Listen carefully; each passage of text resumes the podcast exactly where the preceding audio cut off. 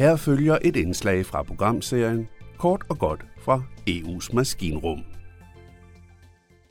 EU's olieembargo kan føre til danske miljøkatastrofer. En øget risiko for oliespil og miljømæssige katastrofer i danske farvande. Det er konsekvensen ifølge den danske søfartsstyrelse af den olieembargo mod Rusland, der træder i kraft den 5. december. Der vil også være en øget risiko for sikkerheden i de danske farvande generelt og for besætningerne på de skibe, der sejler med russisk olie i særdeleshed. Altså ikke kun russisk indregistrerede skibe, men alle skibe, der sejler med russisk olie.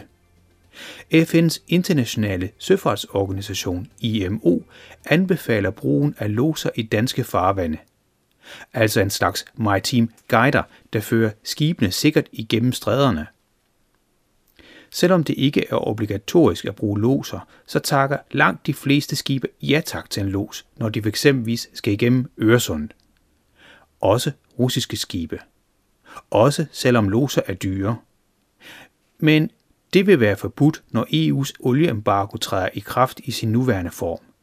Ifølge sanktionerne vil det nemlig fremover ikke være tilladt længere at yde maritime serviceydelser til russiske oliefartøjer. Det får den danske søfartsstyrelse til at vurdere, at så stiger risikoen for, at skibene stør på grund og spilder deres forurene last i de danske farvande. Den risiko gælder naturligvis ikke kun de danske farvand, men alle europæiske farvande, hvor sejladsruterne fører gennem så vanskelige områder, at det er en god idé med los.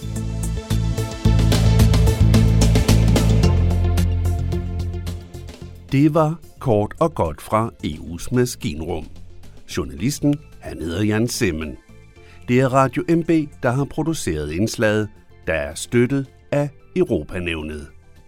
Du kan finde flere historier på radiomb.dk-eu.